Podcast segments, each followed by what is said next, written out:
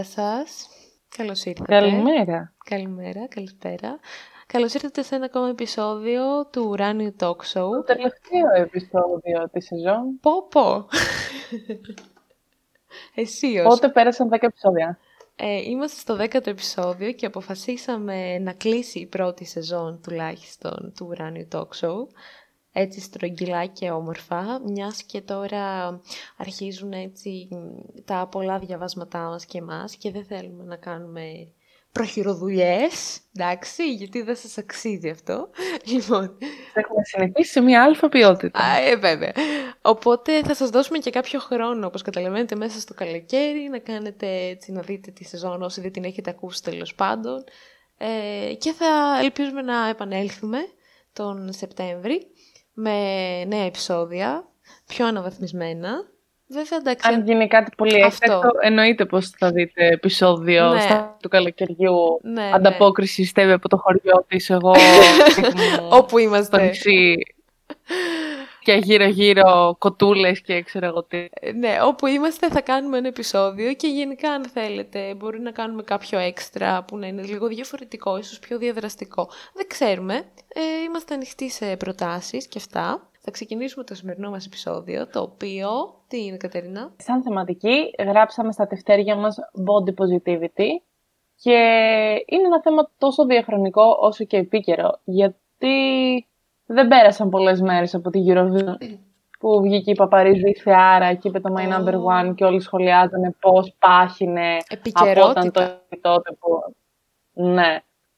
ναι. Δηλαδή, ναι, άμα βλέπεις αυτή τη γυναικάρα που αψηφά τη βαρύτητα όσο κανένας άνθρωπος έχει τη σωματάκια και έτσι μακάρι να είχαμε αυτό το σώμα και λες, α, πάχινε από τότε που ήταν έτσι, ε, sorry κιόλας.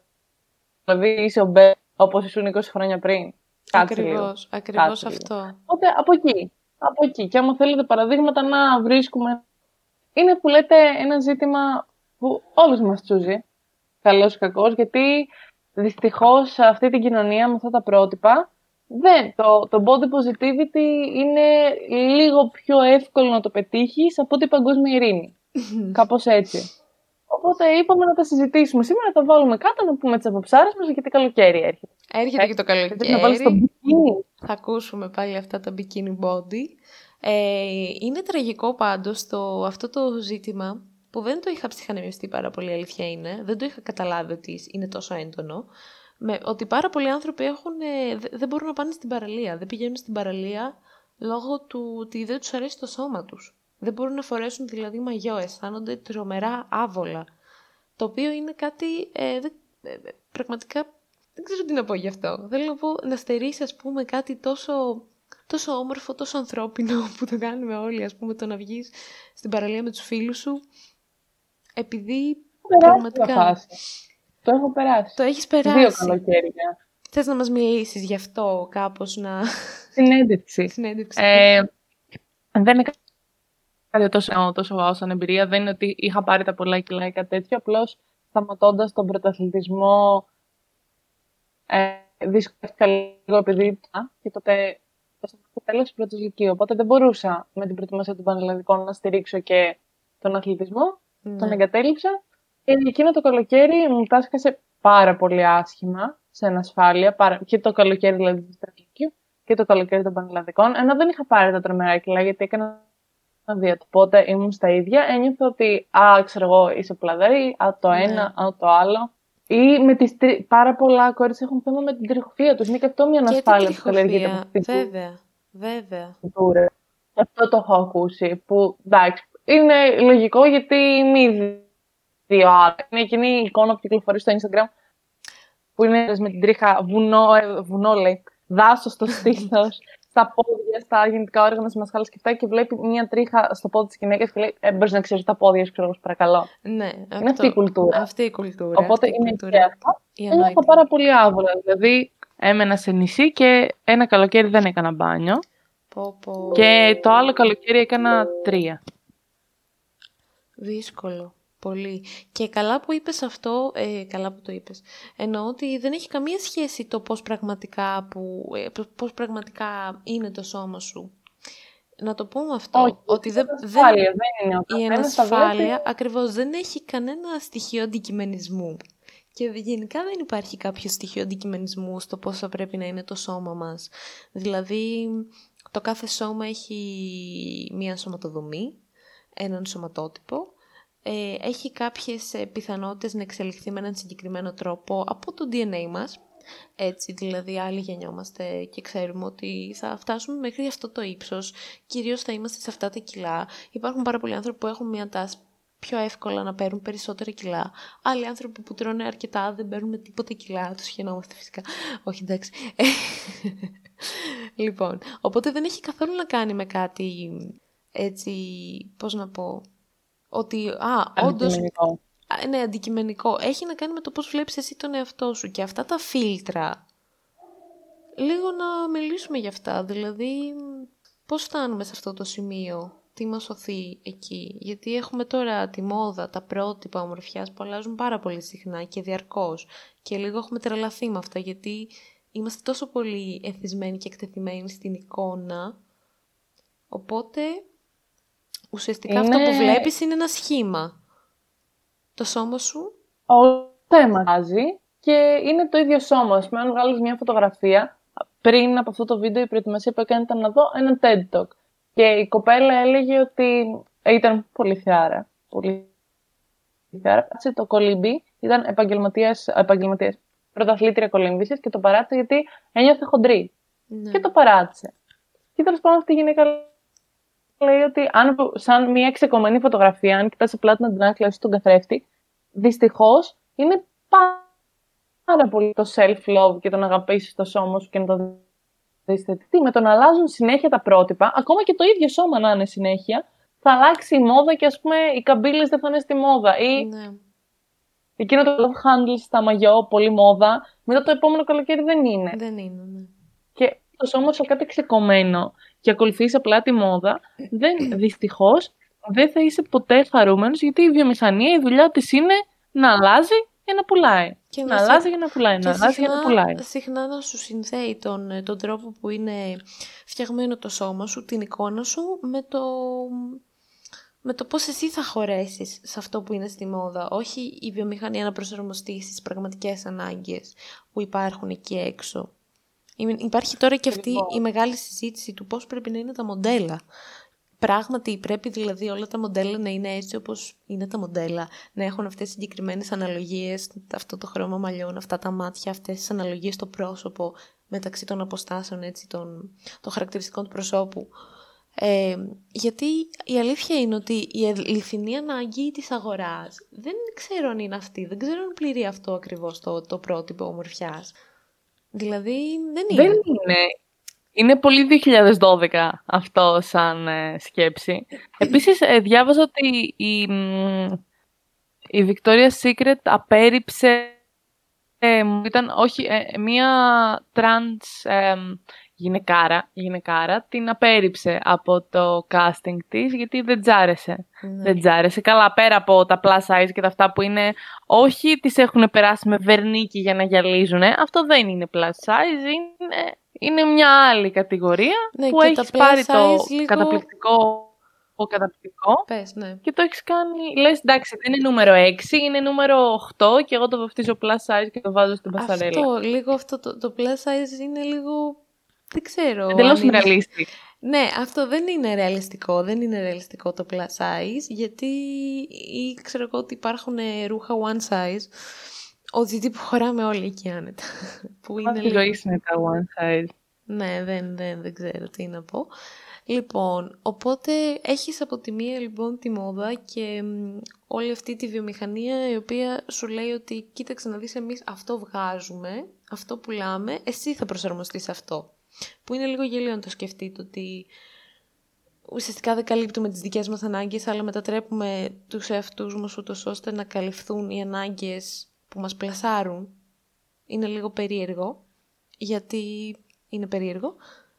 Είναι όλο επίπλαστο εσύ. Δηλαδή, όταν βλέπεις το μικρό παιδάκι και του λες τι είναι πολύ όμορφο που μεγαλώνεις και ψηλώνεις και παίρνεις κιλά και μετά θα, θα γίνεις ένας δυνατός άνθρωπος και του λες πόσο όμορφο είναι αυτό. Και όταν βλέπεις εσένα να μεγαλώνει, το συχαίνεσαι, γιατί ναι. δεν προβάλλεται αυτό. Ο άνθρωπος δεν μεγαλώνει από κάποια στιγμή και μετά πρέπει να είσαι, πρέπει να είσαι στα ίδια κιλά από όταν πας στα 16 μέχρι 126. Και όχι μόνο τα κιλά και να μην σε αγγίζει ούτε ο χρόνος γενικότερα, που και αυτό είναι ένα ζήτημα. ναι. Που παιδιά φθυρώμεθα γενικά σαν άνθρωποι. Είμαστε κάποια όντα τα οποία τα επηρεάζει ο χρόνος και τα επηρεάζει και το, το κλίμα, το περιβάλλον που ζουν πάρα πολύ. Οπότε είναι λογικό. Δεν μπορούμε να είμαστε έτσι άφθαρτοι. Ε, οπότε είναι άδικο, είναι πολύ άδικο να λέει η μαμά στο παιδί της, ας πούμε, είναι πολύ όμορφο που παίρνεις κιλά, γιατί θα μεγαλώσεις και θα γίνεις ένας υγιής και δυνατός άνθρωπος. Και όταν η μαμά βλέπει στο σώμα της, ας πούμε, ότι παίρνει κιλά, είναι άδικο να τιμωρεί τον εαυτό της και να λέει «Δεν ήμουν όπως ήμουνα». Ναι. Έκανες ένα παιδί, το σώμα σου είναι άλλαξε. Πολύ αυτό με την εγκυμοσύνη, ας πούμε, είναι πολύ οικία ρητορική. Απλά το ε, θέμα είναι... Εγώ νομίζω τώρα εκεί αυτό που λες, ότι από την παιδική μας ηλικία μαθαίνουμε λίγο το πώς βλέπουμε το σώμα μας, μέσα από αυτά που μας λένε οι γονείς μας πολύ. Δηλαδή πιστεύω ότι, ότι όταν ακούς τη μαμά σου να λέει ότι να ποινικοποιεί κάπως το φαγητό, ή το να παίρνει κιλά και όλα αυτά. Νομίζω σου περνάει υποσυνείδητα, ακόμα και αν δεν το προβάλλει ευθέως σε σένα, που και αυτό το έχω δει να συμβαίνει πάρα πολύ δυστυχώς. Ε, σου περνάει μια ιδέα ότι είναι κακό να τρώμε και αυτά τέλος πάντων πρέπει να στερούμαστε για να είμαστε έτσι, ξέρω εγώ. Εντάξει, από τη μία, όχι δεν θα δώσω άλοθη, αλλά και ότι από τη μία να έχεις κάποια κληρονομική ασθένεια τύπου ζάχαρο, ναι. θηροειδής. Αυτό Άπτε στα γονίδια και το ζάχαρο, αν δεν προσέχεις τη διατροφή σου από την αρχή, μπορεί να στα σκάσει και στα 20 ζάχαρο. Ναι. Αυτό το ακούω, το να προσέχεις τη διατροφή ξέρεις... σου. Ο, δεν εννοώ όμως με τον τοξικό τρόπο, τύπου ναι. έλα έφαγες, παρά το αυτό, ή τι το ναι. θες αυτό, ή όχι. Το να έχει μια πιο αυστηρή διατροφή για να φύγει ένα πρόβλημα υγείας μπορεί να σταλαιπωρήσει, το καταλαβαίνω, αλλά να γίνεται συνενετικά μετά από συζήτηση και να καταλαβαίνουμε γιατί ας πούμε τρώμε παραπάνω τεχνικά και τρώμε μία φορά στα τόσα το γλυκό. Γιατί έχουμε αυτή την ναι. προδιάθεση, μπορεί να μας κάνει κάτι πολύ κακό το να συνηθίσουμε να τρώμε συνήθεια τζάνκ, ας πούμε. Αλλά γενικά με είναι... τρόπο, όχι με το τιμωρητικό. Ναι, ναι. Γενικά είναι κακό να τρώμε συνέχεια τζάνκ. Γενικά είναι να μαθαίνουμε πράγματα με τιμωρητικό τρόπο στα παιδιά, πιστεύω. Αυτό που λες τώρα είναι μία πτυχή ε, που έχει να κάνει με το εσωτερικό του σώματός μας, το οποίο πολύ συχνά δεν του δίνουμε τόσο πολύ αξία όσο στο εξωτερικό, ίσως επειδή δεν φωτογραφίζεται τόσο ωραίες στις ακτινογραφίες και στις μαγνητικές. Ε, δεν ξέρω, μπορεί να φταίει αυτό. Αλλά έχει πολύ περισσότερη αξία το, το μέσα μας, τα, το να είμαστε υγιείς.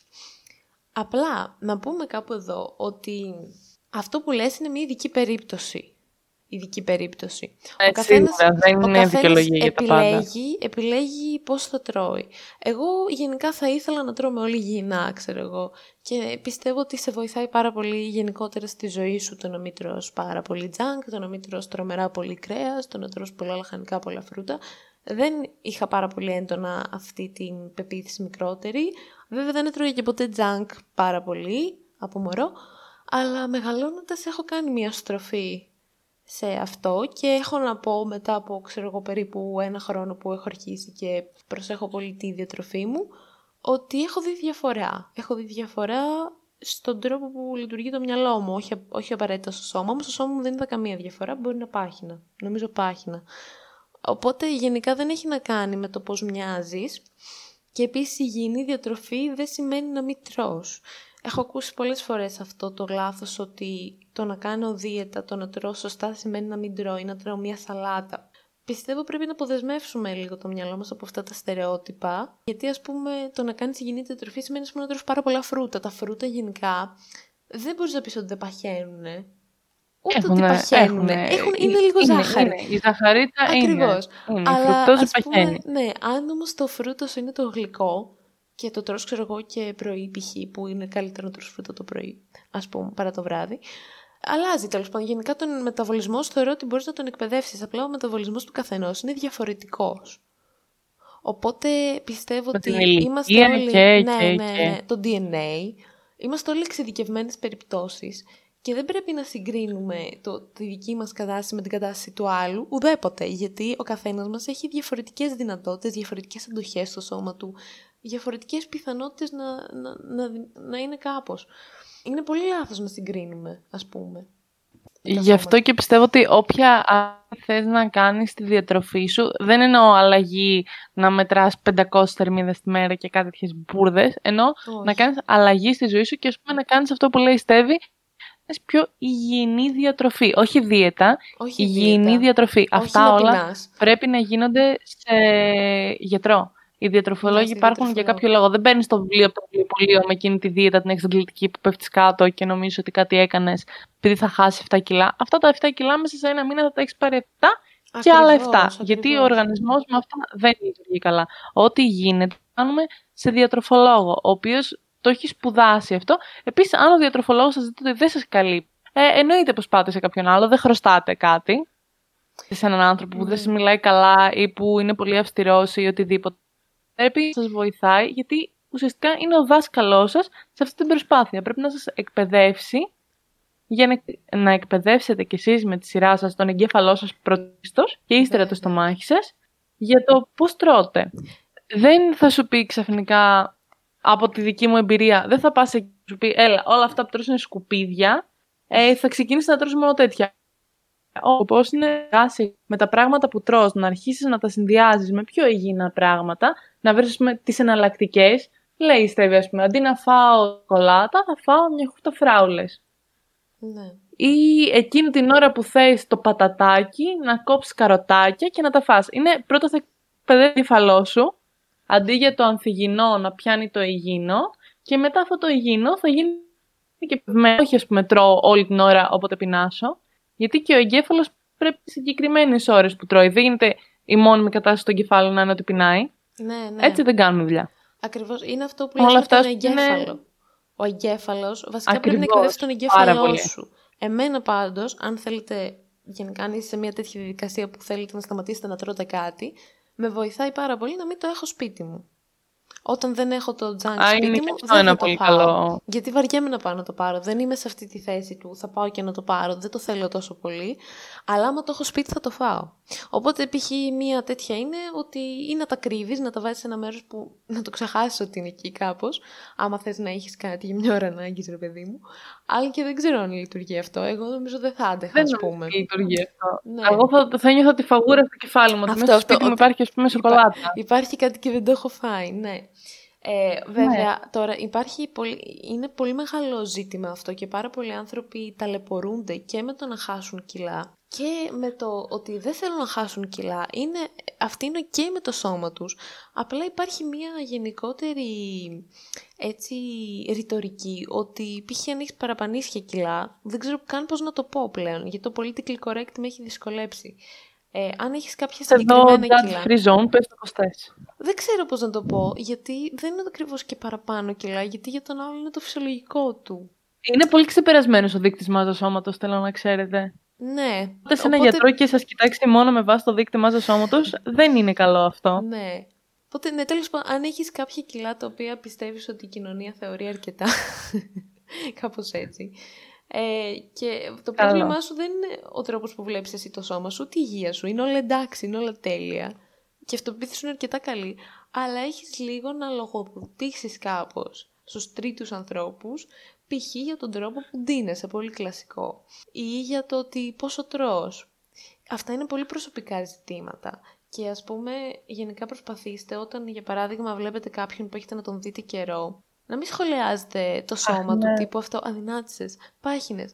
Δεν είναι ούτε καλό το ότι αδυνάτησε κάποιος, ούτε απαραίτητα καλό το ότι πάχινε, ούτε κακό το ότι αδυνάτησε, ούτε κακό το ότι πάχινε. Είναι μια μεταβολή που εξαρτάται από κάποιους παράγοντες.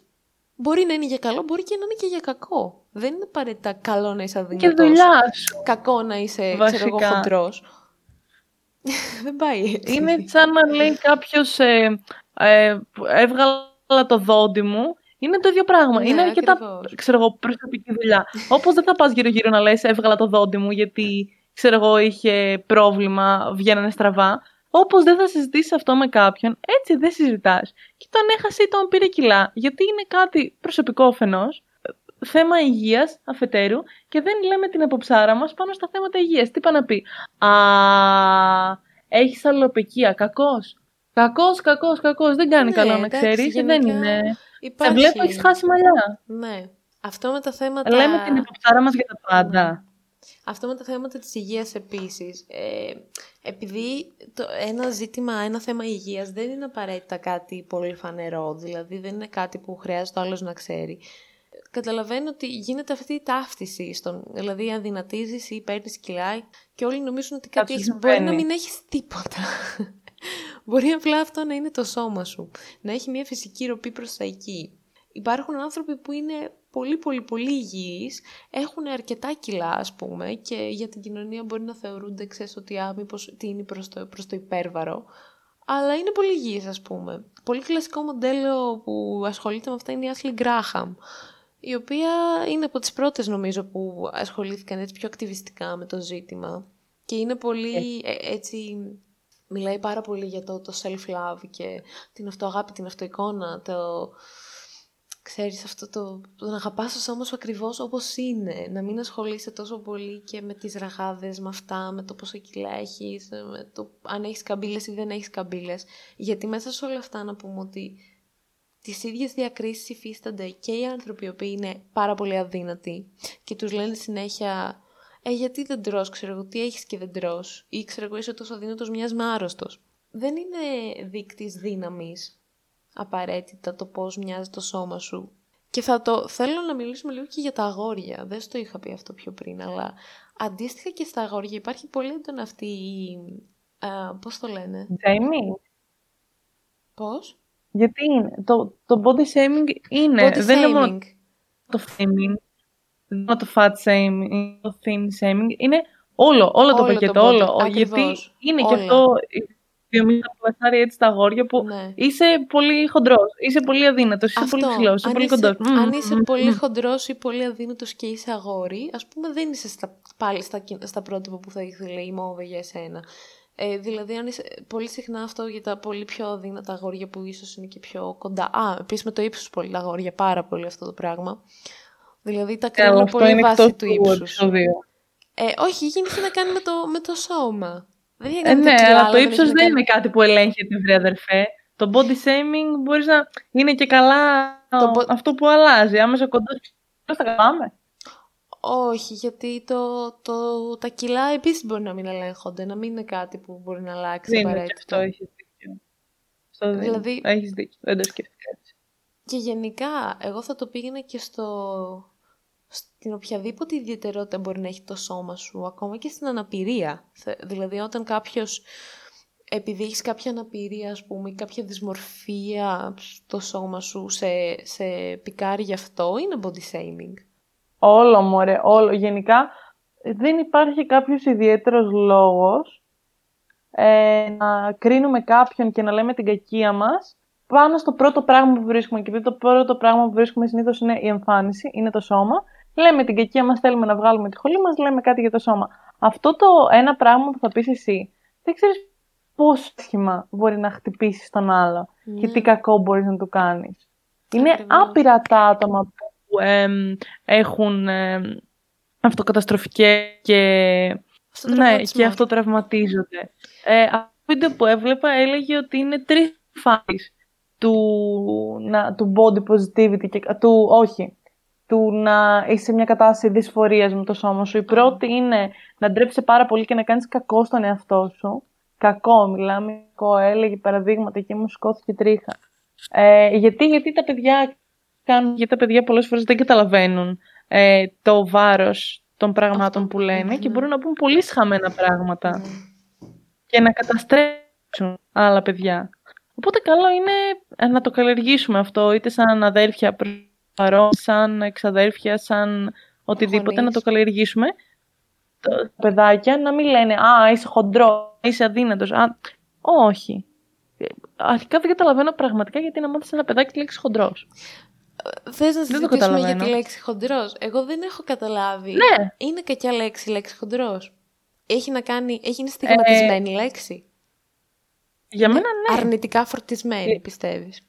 Είναι αρνητικά φορτισμένη και δεν πιστεύω. Γενικά υπάρχουν πολλοί τρόποι να πεις ότι ένας άνθρωπος ε, βρίσκεται σε αυτήν την κατάσταση. Μπορείς να πεις ευτραφής. Ευτραφή σκέψου όμω. Σκέψου ότι σαν συνθετικά προ, ε, στην λέξη έχουν το ευ, που είναι, η, έχει καλό, να κάνει, που είναι καλό. Το ε. Ναι, Ακριβώς. ακριβώς. Ακριβώς. Γι' αυτό μπορούμε να χρησιμοποιούμε αυτή τη λέξη. Και το, το χοντρός για μένα είναι βρισιά. Είναι χοντρή εσύ- βρισιά. Δηλαδή, ναι, ναι, πώς το δεν θεωρείς. μαθαίνει ένα παιδάκι 4 χρόνων να λέει μαλάκας, Οκ, Έτσι. ναι. μαθαίνει και να λέει χοντρός. Γιατί το Ναι. σώμα μας πρέπει να το αντιμετωπίσουμε θετικά και όχι τιμωρητικά. Όπως είπα και πριν. Οπότε τώρα λες Πιστεύεις κάποιον ότι, χοντρό. ναι, ότι το χοντρός επειδή είναι αρνη- αρνητικά φορτισμένο έχει μια τιμωρητική έννοια. Ο άλλος θα το... Ναι. Έτσι πιστεύω. Πραγματικά το πιστεύω ότι υπάρχουν πολλοί τρόποι να μιλήσεις για το σώμα και δεν υπάρχει λόγος να χρησιμοποιούμε κακές λέξεις για να περιγράψουμε το σώμα μας, που είναι ένα πανέμορφο πράγμα, ένα προϊόν εξέλιξης ναι. και θα το κουβαλάμε και μαζί μας στην τελική σε όλη μας τη ζωή. Και δεν υπάρχει αυτό λόγος είναι. να χρησιμοποιούμε τόσο άσχημες λέξεις. Ε, ναι, και αντίστοιχα το, το σκελετός, ας πούμε, για τους πολύ αδύνατους, γιατί Καλιάρη, ναι, επίσης. κοκαλιάρης. Επίσης. Δεν είναι ωραίο, παιδιά. Και ακόμα και... Λοιπόν, γενικά, είπε- το, το, οι- οι άνθρωποι που δυσκολεύονται με, το, με διατροφικές διαταραχές, ας πούμε, ε, μπορεί Μπράβο. να είναι είτε προς την υπερφαγία, είτε προς το να μην τρώνε καθόλου, ας πούμε. Όσο αρκεί. Ε, υπάρχουν, λιποβατή. ναι, υπάρχουν διάφορα, μπορεί να έχουν επεισόδια κατά καιρούς, ας πούμε. Αυτά προφανώς συνδέονται και με ψυχολογικά έτσι, ζητήματα, γιατί κάτι σου προκαλεί αυτή την ανάγκη να ξεσπάσεις εκεί ή να μην φας, αντίστοιχα.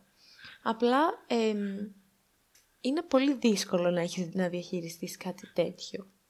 Πάρα πολύ Τόσο δύσκολο. από τη μία πλευρά όσο και από την άλλη. Δηλαδή, το- από τα υπερφαγικά επεισόδια όσο και Ναι. από τα, Εγώ τα δύο έχω άλλα. πάθει επεισόδιο που να μην μπορώ να φάω για μέρες όταν ήμουν πιο μικρή και απλά αυτό που θέλω να πω είναι να μην το ξεκινήσετε καν.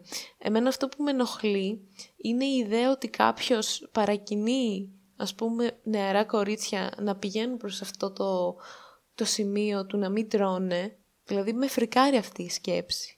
Με φρικάρει ειλικρινά. Άρα.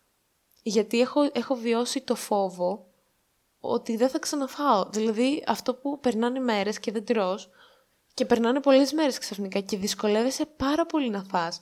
Και αυτό φυσικά δεν είναι φυσιολογικό. Δηλαδή εκείνη την ώρα τρομάζεις, λες τώρα τι έγινε. Απλά όλοι νομίζουν ότι εσύ το κάνεις από πείσμα. Αλλά το στομάχι σου έχει κλείσει. Και πρέπει σιγά σιγά να αρχίσει να τρως. Για να ανοίξει σιγά σιγά. Δηλαδή μπορεί και να σε πονάει μόλις φας. Οπότε δεν είναι ζήτημα Ούτε, δε- ούτε το κάνει κάποιος επίτηδες, ούτε το ένα ούτε το άλλο αντίστοιχα. Ούτε ο άλλος είναι απλά λέμαργος. Όταν, δεν μπορεί να- όταν το βλέπεις έναν άνθρωπο να παίρνει μια τούρτα και να την τρώει όλη και μετά ας πούμε να κάνει μετό. Ναι, όχι, μάλλον δεν είναι στο πλαίσιο της απόλαυσής του. Νομίζω. Δεν ξέρω. Μπορεί και να είναι.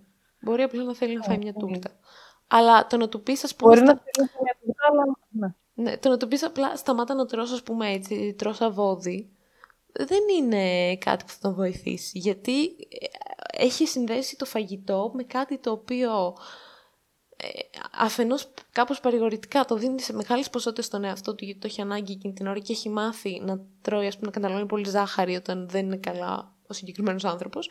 Αφετέρου όμως τιμωρεί μετά τον εαυτό του γιατί νιώθει απέσια. Οπότε θα ξεράσει, θα αυτοτραυματιστεί, οτιδήποτε. Επειδή αυτά τα ποσοστά είναι φρικτά ψηλά των, των επεισοδίων αυτών και συνδέονται με πάρα πολλά πράγματα, να προσέχουμε λίγο πώς επικοινωνούμε τέτοια ζητήματα. Ε, πώς, πώς απευθυνόμαστε, γιατί αυτό που είπε η Κατερίνα, ότι δεν ξέρεις ποτέ τι συμβαίνει. Ποτέ με τους ανθρώπους. Να είστε γενικότερα ευγενικοί, γιατί αυτό που μπορεί να τραβάνει πρέπει- μπορεί να είναι πάρα πολύ δύσκολο. Και γενικά είναι τζάμπα. Είμαστε ευγενικοί με τον άλλο άνθρωπο και ο τρόχολη είναι τζάμπα. Και Το να βοηθάει πούμε την εμάς. κακιά μας πώς έτσι χώρες, ε, είναι τζάμπα. Το να πεις Ναι. είσαι καλά. Τι κάνεις Είναι... στη ζωή σου; Είναι αυτό όμως το ζήτημα τώρα που εμένα με προβληματίζει και το γιατί να έχουμε άποψη ακριβώς. Δηλαδή, Θα έλεγα. έχουμε- Δεν είναι ανάγκη να για όλα. Ναι, έχουμε Για όλα, κανονικοποιήσει όμως το να έχω εγώ άποψη για το, ε, Για το σώμα. για το εμένα. σώμα σου τώρα. Ξέρω εγώ να σου πω, Κατερίνα, ε, αυτή η μπλούζα Έτσι που σε φοράς βλέπω. δεν είναι για σένα. ας πούμε, μικροεπιθέσεις. Εγώ για το καλό σου το λέω. Αυτές οι μικροεπιθέσεις μου σπάνε πάρα πολύ τα νεύρα, ας πούμε. Ή για, για, για χοντρούλα είναι όμορφη. Ε, για για κοντή είναι καλή, ξέρω εγώ, είναι ωραία. Ε, αυτή, είναι μικροεπιθέσεις αυτά, δηλαδή εγώ σε προσβάλλω, απλά προσπαθώ να σε κολακέψω και καλά, υποτίθεται εξωτερικά. Το θέμα είναι ότι δεν μας πέφτει και πάρα πολλούς λόγους για πολλά ζητήματα, όπως το έχουμε ξαναπεί εδώ πέρα. Είναι η ανασφάλεια του άλλου, παιδί μου. Είναι πάλι στο TikTok, το σβησά, κοινό του Ράνι Τόξο το διέγραψε το TikTok, γιατί πολλές παραγωγικές ώρες πήγαιναν ε, χαμένες. Ε, ναι, ήταν δύο παραδείγματα από το TikTok και μετά θα σκάσω. Ε, το ένα είναι μια κοπέλα η οποία είχε αρκετά παραπάνω κιλά για την υγεία της, είχε πρόβλημα υγείας και έκανε πάρα πολύ μεγάλη προσπάθεια και από εκεί που ήταν, ας πούμε, λέω ένα νούμερο 170, τώρα έχει πάει στο η οποία πόσα; για το ύψος της Στα πάλι... πόσα έχει πάει, γιατί από τα, παράδειγμα, από τα 170 στα 100. Ναι. Ενώ είναι ένα 60. Ναι. Δηλαδή και τα 100 φαίνονται σε κάποιο εσωτερικό παρατηρητή που θα τη δει στον δρόμο θα πει «Α, πώς είναι έτσι χοντρή». Ναι. Αυτό το πολύ. Και η κοπέλα λέει πόσο που έκανε, ξέρω εγώ, πόσο το ένα, πόσο το άλλο και θα πάει ένα μαλάκι να πει ε, «Γιάρα μου, τι καμπύλες είναι αυτές που έχεις» και θα του πει «Ξέρεις, δεν ενδιαφέρομαι» και μετά θα έχει πει «Ε, κολόχοντρη και πώς έτσι» και εγώ ούτε που θα γύρναγα να σε κοιτάξω. και που σου μίλησα πολύ αυτοί οι άνθρωποι που βγάζουν αυτή την κακία. Φανταστείτε τι θέματα έχουν με τον εαυτό τους. ναι, ναι. Τι θέματα έχουν με τον εαυτό τους. Δεν πάει κάτι με σας λάθος, πάει κάτι λάθος με τον υπόλοιπο κόσμο. Ναι, Ένα αυτό και ναι. δεύτερο, παράδειγμα από το TikTok. Ε, μία κοπέλα, η Τζέννη, ε, ξεκίνα, έχει ξεκινήσει μια σειρά από βίντεο και σε κάθε αρχή λέει Hi, I'm Jenny and I'm recovery from anorexia. Και κάθε μέρα έχει ένα μπουλάκι που έχει fear foods μέσα. Ναι. Ε, φαγητά που την τριγκάρουν πάρα πολύ και που έχει να τα φάει πάρα πολλά χρόνια. Γιατί οι θερμίδες, γιατί, γιατί, γιατί, γιατί. Ναι, ναι, και κάθε μέρα το βαζάκι διαλέγει ένα. Και παιδιά, είναι συγκλονιστικό να βλέπεις την πορεία της. Γιατί, ε, τι να σας πω τώρα, ας πούμε, τράβηξε μία μέρα μία μπάρα, μπάρα Δημητριακών, έτσι. Ε, και η κοπέλα έτρεμε, έτρεμε, δηλαδή την ξετύλιγε από το χαρτάκι της. Και έτρεμε και έκοβε την μπουκίτσα που εσύ θα το δεις και θα πεις στον δρόμο, ξέρω ε, καλά, αυτή. Ναι. Και έτρεμε. Ή λέει, ε, μία μέρα ήταν τα γενέθλιά της. Και λέει, δεν έφαγα τούρτα. Δεν είχα να φάω τούρτα. Ξέρω, την έβλεπε και πάθε ένα πανικό, δεν έφαγα. Αυτό, και μετά από λίγο καιρό η μαμά της της έφτιαξε μία, ένα cupcake, ξέρω εγώ, γιατί τράβηξε από το αυτό την τούρτα των γενεθλίων και λέει δεν την έφαγα τότε, θα τη φάω τώρα. Και ακόμα και η μία πυρουνιά που έφυγε, ξέρω εγώ, για τα μάτια της, δηλαδή για αυτήν ήταν τεράστιο βήμα. Ακριβώς, τεράστιο. ακριβώς. Είναι αυτό, αυτό που λέει τώρα η Κατερίνα περίπου είναι το, το δικό μου TED Talk, αυτό που το TED Talk που είδα εγώ. Και ήταν μια κοπέλα που είχε τέλος πάντων προσπαθήσει πάρα πολύ να φτιάξει ένα συγκεκριμένο σώμα ε, το οποίο ήταν στεγνό, αλλά είχε καμπύλες εκεί που πρέπει να έχουμε καμπύλες, υποτίθεται. Τις καμπύλες, τις καμπύλες. Ναι, ναι. Με πλαστική. Τις έκανε με φαγητό. Όχι, όχι, με πλαστική. Δεν είχε αναφέρει κάτι για πλαστική. Ε, κα, κανονικά, το, το σώμα της. Ήταν γενικά, δεν ήταν ένα κορίτσι, ήταν ένα τζούσι κορίτσι, απλά είχε αδυνατήσει πάρα πολύ για έναν διαγωνισμό. Και εξηγούσε τώρα, χρόνια μετά, ε, το πόσο πολύ τότε φρίκαρε με cookies ας πούμε, με απλά φαγητά που πολύ τρώμε διαρκώς ξέρω εγώ, με σοκολάτα, με το ένα με το άλλο. Και εξήγησε ένα περιστατικό ότι μετά από αυτόν τον διαγωνισμό τέλος πάντων που τελείωσε και αυτά, η μαμά της την... Ε, τη, όχι, της έστειλε ένα μήνυμα ότι έλεγε για καφέ, ξέρω εγώ, και μετά της στέλνει άλλο ένα μήνυμα και της λέει: Έχω κάτσει έξω και σου πήρα μόκα. Και αυτή άρχισε να ρουλιάζει και έπαθε κρίση πανικού στο αυτοκίνητο. μόνο και μόνο από το γεγονός ότι η μαμά της τόλμησε να, να την βάλει σε ένα τέτοιο πειρασμό και να πάρει έστω και μία θερμίδα. Δηλαδή, και αυτή η κοπέλα, παιδιά, τώρα εντάξει, ξέρω ότι κάποιοι θα το ακούσουν και θα πούνε πω, πω είναι στερικιά, πω, πω το ένα, πω το άλλο. Αλλά αυτό είναι, φτάνει στα όρια του άρρωστου του νοσηρού. Είναι μια νοσηρή κατάσταση. Είναι. Και είναι, την περιέγραφε. Ακριβώς, ακριβώς. Την περιέγραφε εκ των υστέρων. Φυσικά λέει ότι η ψυχική υγεία της τότε, με αυτά που δεν έτρωγε τίποτα, είχε καταρρεύσει εντελώς. Δηλαδή, γιατί βάζεις αμυπέρμετρους περιορισμούς στον εαυτό σου και ξαφνικά φτιάχνεις έναν άλλο κόσμο που σου μαθαίνεις ότι δεν χρειάζεσαι τίποτα, χρειάζεσαι μόνο αυτό και αυτό, ξέρω εγώ, τι είναι να φας. Και εντάξει δεν υπάρχει ούτε ποικιλία απαραίτητα, ούτε τίποτα. Και δεν το ευχαριστιέσαι. Λοιπόν, και εξηγούσε πόσο πολύ, πόσα πράγματα είχε στερηθεί εξαιτίας αυτού. Δηλαδή, δεν πήγαινε ποτέ σε πάρτι γιατί θα είχε αλκοόλ, δεν πίνεις αλκοόλ γιατί θερμίδες, ξέρω εγώ. Θα είχε τέτοια διάφορα snacks που είναι αυτά. Λέει, έχασα τα τελευταία γενέθλια του παππού μου για τον ίδιο λόγο, γιατί ήξερα ότι θα έχει τούρτα. Όταν βλέπεις λοιπόν το φαγητό, που είναι κάτι υπέροχο γενικά. Εμείς δεν είμαστε λάτρες. Ε, όταν βλέπεις το φαγητό σαν ένα μεγάλο τέρας που δεν μπορείς να διαχειριστείς, περνάς δύσκολα. περνάς δύσκολα αυτό. Είτε είναι ότι δεν μπορείς να το φας γιατί σε τρομάζει το τι θα γίνει να το φας, είτε είναι ότι δεν μπορείς να σταματήσεις να το τρως. Αυτές βέβαια είναι ακραίες... και τα δύο είναι, είναι νοσηρές καταστάσεις συνήθως. Αλλά αυτό δεν, δεν σημαίνει ότι όλοι οι άνθρωποι οι οποίοι δεν, είναι στο, δεν πληρούν το πρότυπο που έχουμε, ε, είναι άρρωστοι. Δηλαδή είναι και ζήτημα ανάγκης πολλές φορές. Ότι εγώ έχω επιλέξει να ζω έτσι ή δεν έχω επιλέξει να, ζω έτσι. συζητήσουμε. Δεν είναι στίγμα το να πεις νιώθω, στέδι ξέρεις νιώθω έτσι ή η σχέση μου με το φαγητό είναι αυτή. Ναι, δεν είναι κακό να το συζητήσει. Νιώθω, νιώθω απόλυτα το να μην θέλει κάποιος να μην νιώθει έτοιμος, το καταλαβαίνω, αλλά δεν είναι καθόλου ντροπή, όπως λέμε και για τις ψυχικές νόσους για οτιδήποτε. Ζούμε στο 2021, ευτυχώς δεν είναι πια στίγμα το να πεις νιώθω αυτό, νομίζω θέλω να απευθυνθώ σε ένα ειδικό, νομίζω ναι. πρέπει να κάνω αυτό. Δεν είναι κακό και ευτυχώς είναι πολύ πιο προσιτό το να το κάνεις τώρα από το να το έκανες κάποτε. Αυτό γιατί Οπότε όταν νιώσουμε ότι... Πες. Όταν νιώσουμε. Όταν νιώσουμε ότι κάτι αλλάζει, ότι δεν βλέπουμε το φαγητό με τον ίδιο τρόπο, είτε αυτό λέγεται υπερφαγία, είτε αυτό λέγεται είτε οτιδήποτε, ε, καλό είναι να απευθυνόμαστε σε ένα ειδικό ή τουλάχιστον να το συζητάμε. Ναι. Γιατί και το να το συζητάμε μπορεί να μας βοηθήσει, να δούμε την κατάσταση, να την αναγνωρίσουμε και τουλάχιστον να μπορούμε να ζητήσουμε βοήθεια, όντως. Δεν είναι ε, κακό. Ναι, γιατί κάποτε θα σου έλεγαν, αν έλεγες σε κάποιον δεν μπορώ να φάω, θα σου λέει εντάξει, σου περάσει φάει μωρέ. Τώρα κάνεις πείσματα και δεν τρώ. Π.χ. τι, θες να φτιάξεις το σώμα σου αυτά και δεν τρώ. Ή ξέρω εγώ, έτρωγες πολύ και σου έλεγαν εντάξει, απλά δεν μπορείς να συγκρατηθείς. Δεν είναι όλα τόσο πάνω απλά. Προφανώς και υπάρχουν περιπτώσεις που κάποιος απλά γουστάρει και τρώει ή γουστάρει να μην φάει. Κατά τη δική μου, πολύ ταπεινή από ψάρα. Ε, είναι καλό ό,τι και αν κάνουμε να προσπαθούμε να έχουμε σαν στόχο κυρίως την υγεία μας και όχι τόσο πολύ το πώς θα μοιάζουμε.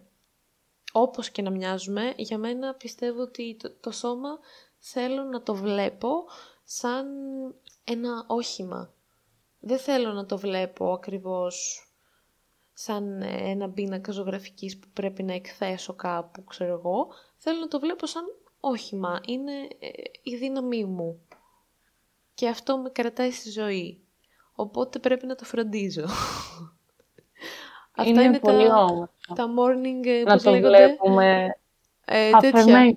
Ναι, που κάνω στον εαυτό μου που λέει στον καθρέφτη ναι. I am strong. Όχι, δεν το λέω στον καθρέφτη. Απλά να σας πω κάτι. Άμα αρχίσετε και τα σκέφτεστε αυτά, μπορεί να σας ακούτε χαζά τώρα. Αλλά αν αρχίσετε και τα σκέφτεστε, σιγά σιγά το πιστεύεις, όντως. Το πιστεύεις. Ε, είναι ωραίο να ναι. εκπαιδεύεις το μυαλό σου.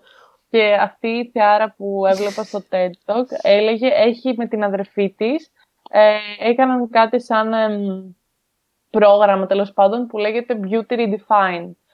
Και το μότο τους ε, είναι ότι το σώμα σου, your body, is not an ornament, ένα διακοσμητικό δηλαδή που το βάζεις και το βλέπεις και λες τι ωραίο, but an instrument. Δηλαδή ένα όργανο, παράγει, είναι ναι, ναι. δυνατό, εξελίσσεται, είναι χρήσιμο. Δεν γίνεται να βλέπουμε την εξωτερική μας εμφάνιση να καθέφει και λέμε «Πα, κοίτα κοιλιές» ή «Πω, κοίτα πετάγονται τα πλευρά μου». Ε, να κοιτάμε την υγεία μας, να κοιτάμε τις εξετάσεις αίματος και να λέμε δόξα τον Βουδά, ε, όλα είναι καλά. Ναι, ε, Είναι η ψυχούλα μου καλά, είμαι δυνατή, ξέρω εγώ γυμνάζομαι, μπορεί να είμαι πολύ ε, αδύνατη, αλλά να γυμνάζομαι. Και και να είναι το, το σώμα μου γερό και να, ναι. να έχω δύναμη, να, να νιώθω υγεία. Ή, απ' την άλλη, αντίστοιχα, μπορεί να έχω παραπάνω κιλά, αλλά να είμαι απολύτως υγιής, να είμαι πολύ καλά με το σώμα μου, γιατί είναι φαγητό που το έχω ευχαριστηθεί και από τη στιγμή που δεν επιβαρύνω την υγεία μου, να είμαι καλά, να νιώθω καλά με τον εαυτό μου. Δεν είναι κακό αυτό. Όχι. Δηλαδή, Αλίμονο. ε, δεν, το σώμα μας είναι κάτι όμορφο, είναι κάτι μοναδικό.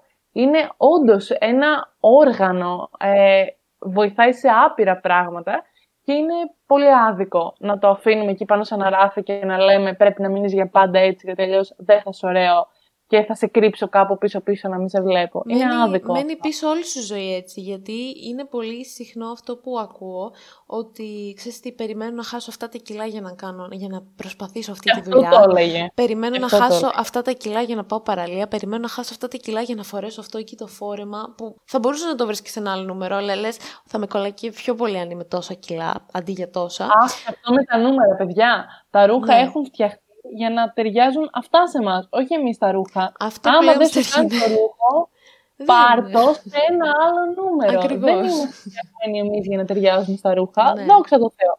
Όταν μεγαλώσω, όταν τα παιδάκια, ξέρω, κάθε καλοκαίρι δοκιμάζουν τα ρούχα τους Και δεν τους κάνουν συνήθως. δίνουν και μετά κρατάνε κάτι καινούριο. Αυτό γιατί είναι κακό για μας; Δεν είναι κακό. Μεγαλώνουμε κι εμείς. Μεγαλώνουμε και Όλοι αλλάζουμε και μεγαλώνουν. έχουμε άλλες ανάγκες και άλλες συνθήκες κάθε φορά που φυσικά και επηρεάζουν ε, το σώμα μας. Ε, για μένα ο καθένας θα πρέπει να το κοιτάξει αυτό. Δηλαδή η σχέση μας με το σώμα μας είναι από αυτές τις πολύ, θε- τις πολύ θεμελιώδεις ε, σχέσεις που πρέπει να έχουμε έτσι πολύ ψηλά μέσα μας και να τις προσπαθούμε πολύ να είναι καλά, να είναι υγιείς και πρέπει, πρέπει να μπούμε σε μια διαδικασία να μας αγαπάμε. Ακόμα και αν νιώθεις ότι είσαι τέλεια, για μένα είναι πολύ ωραίο ταξίδι να προσπαθήσεις να βελτιώσεις κι άλλο τη σχέση με τον εαυτό σου. Είναι πολύ ωραίο, είναι πραγματικά πολύ ωραίο και το εύχομαι ολόψυχα σε όλους σας να τα καταφέρετε και να αγαπάτε το σώμα σας. Είναι τόσο απλό μα τόσο δύσκολο. Είναι, είναι. Το έλεγε, το έλεγε η κοπελίτσα εκεί, το έλεγε ότι καλά τα λέμε, ξέρω εγώ, αλλά Είναι στην πράξη είναι αυτό πορεία. Είναι μια πορεία. Ακριβώς. Μπορεί να Δύσκολο. πάρει πολλά χρόνια, ας πούμε. Δεν είναι κάτι απλό. Και δεν είναι και κάτι μόνιμο. Δηλαδή, έρχονται και παρέρχονται αυτά. Μπορεί να σε πιάσει μια φάση πολύ μεγάλης ανασφάλειας. Μπορεί να είσαι σε μια άλλη φάση με τρομερή αυτοπεποίθηση. Δεν είναι τίποτα σίγουρο. Γι' αυτό και δεν πρέπει να σταματάς να δουλεύεις με τον εαυτό σου και με το να μην αποσυντονίζεσαι από όλα αυτά που βλέπουμε τόσο πολύ έντονα και που όλοι μας, ε, ξέρεις, είναι πολύ big deal να έχεις, ας πούμε, ραγάδες. Αποσυντονίζει, αποσυντονίζει. Η κοινωνία και τα social και όλα αυτά σε Ναι, αποσυντονίζουν από το να γιατί βλέπεις είναι τον big εαυτό deal σου. να έχεις να ραγάδες, κάνεις. αλλά έχεις να κάνεις εξετάσεις αίματος 8 χρόνια. Εχέσαι με, συγγνώμη. Αυτό πάλι. Συγγνώμη, πάλι- δηλαδή, εξοργίζομαι λίγο. Γιατί δεν κάνετε εξετάσει, Γιατί δεν πάτε να κάνετε γενικές; Ακούω κόσμος που λέει: Εγώ δεν έχω κάνει ποτέ, δεν έχω πάει ποτέ. Ή Πραγματικά. ε, έχω να πάω 4-5 χρόνια. Είναι δυνατόν να μην ξέρεις σημαίνει να ανεβοκατεβαίνουν τα κιλά σου, ξέρω εγώ, να αποσυντονίζεις την περίοδό σου, να έχεις ζαλάδες, Ναι. αλλά να μην πηγαίνεις και για εξετάσεις. Ε, εντάξει. Μη Και μετά φοβάστε. λέει Μη φοβάστε. Τι που τρώω εγώ παραπάνω αυτό. Εγώ θέλω να δώσω αυτή τη συμβουλή. Μην κοιτάτε σε αυτό, μην κοιτάτε στο, στο πώς μοιάζετε. Κοιτάξτε στο να είστε υγιείς. Αυτό. Αυτό είναι το πιο ωραίο μήνυμα για να κλείσουμε. Να είστε υγιείς. Όποια και είναι η κατάσταση του σώματός σας, Ακριβώς. να είστε υγιείς. Ακριβώς. Και τα σώματα Τα είναι όλα νούμερα είναι απλά πανέμορφα. νούμερα. Όλα τα σώματα. Είναι πολύ όμορφα και πολύ διαφορετικά και μοναδικά. Αυτά. Λοιπόν, Αυτό. Αμ, φτάσαμε αισίως Καλό ε, καλοκαίρι, στο αγαπητός τέλος. Ναι, καλό καλοκαίρι. Ευχαριστούμε πάρα Καλή πολύ. εξεταστική. Καλά αποτελέσματα στις πανελλαδικές. Όλα θα πάτε καταπληκτικά, είμαι σίγουρη. Όλα Ναι. καλά να σας πάνε γενικά. Αυτό, Μια- να καλό έχετε εμβόλιο. επιτυχίες. Καλό, Καλό εμβόλιο. εμβόλιο επίσης. Ανοίγει και για τους πιο μικρούς τώρα η Άνοιξε η πλατφόρμα. πλατφόρμα, λέει. Άνοιξε. Ωραία. Για Ε, μένα έχει ανοίξει, γιατί είμαι Εσύ κάτω είσαι και νησιού, στα, αλλά ναι, στα νησί, ναι. Θα δούμε άντε να βρεις τώρα. ραντεβού. Εντάξει, όλα καλά θα πάνε, να προσέχετε. Ευχαριστούμε πάρα πολύ που ήσασταν μαζί μας αυτό το πρώτο πολύχρωμο ταξίδι του Uranium Talk Show. Θέλουμε το feedback σας, θέλουμε τα share σας, θέλουμε τα like σας, θέλουμε την αγάπη που μας δίνετε κάθε φορά και είστε πολύ γλυκείς όλοι. Ε, ελπίζουμε να ανανεώσουμε το ραντεβού μας και να μας ξαναδείτε και να σας ξαναδούμε και να, ξανακου... μας ξανακούσετε. Αυτά από εμάς. Καλή συνέχεια σε όλα. Γεια, γεια σας. Γεια σας.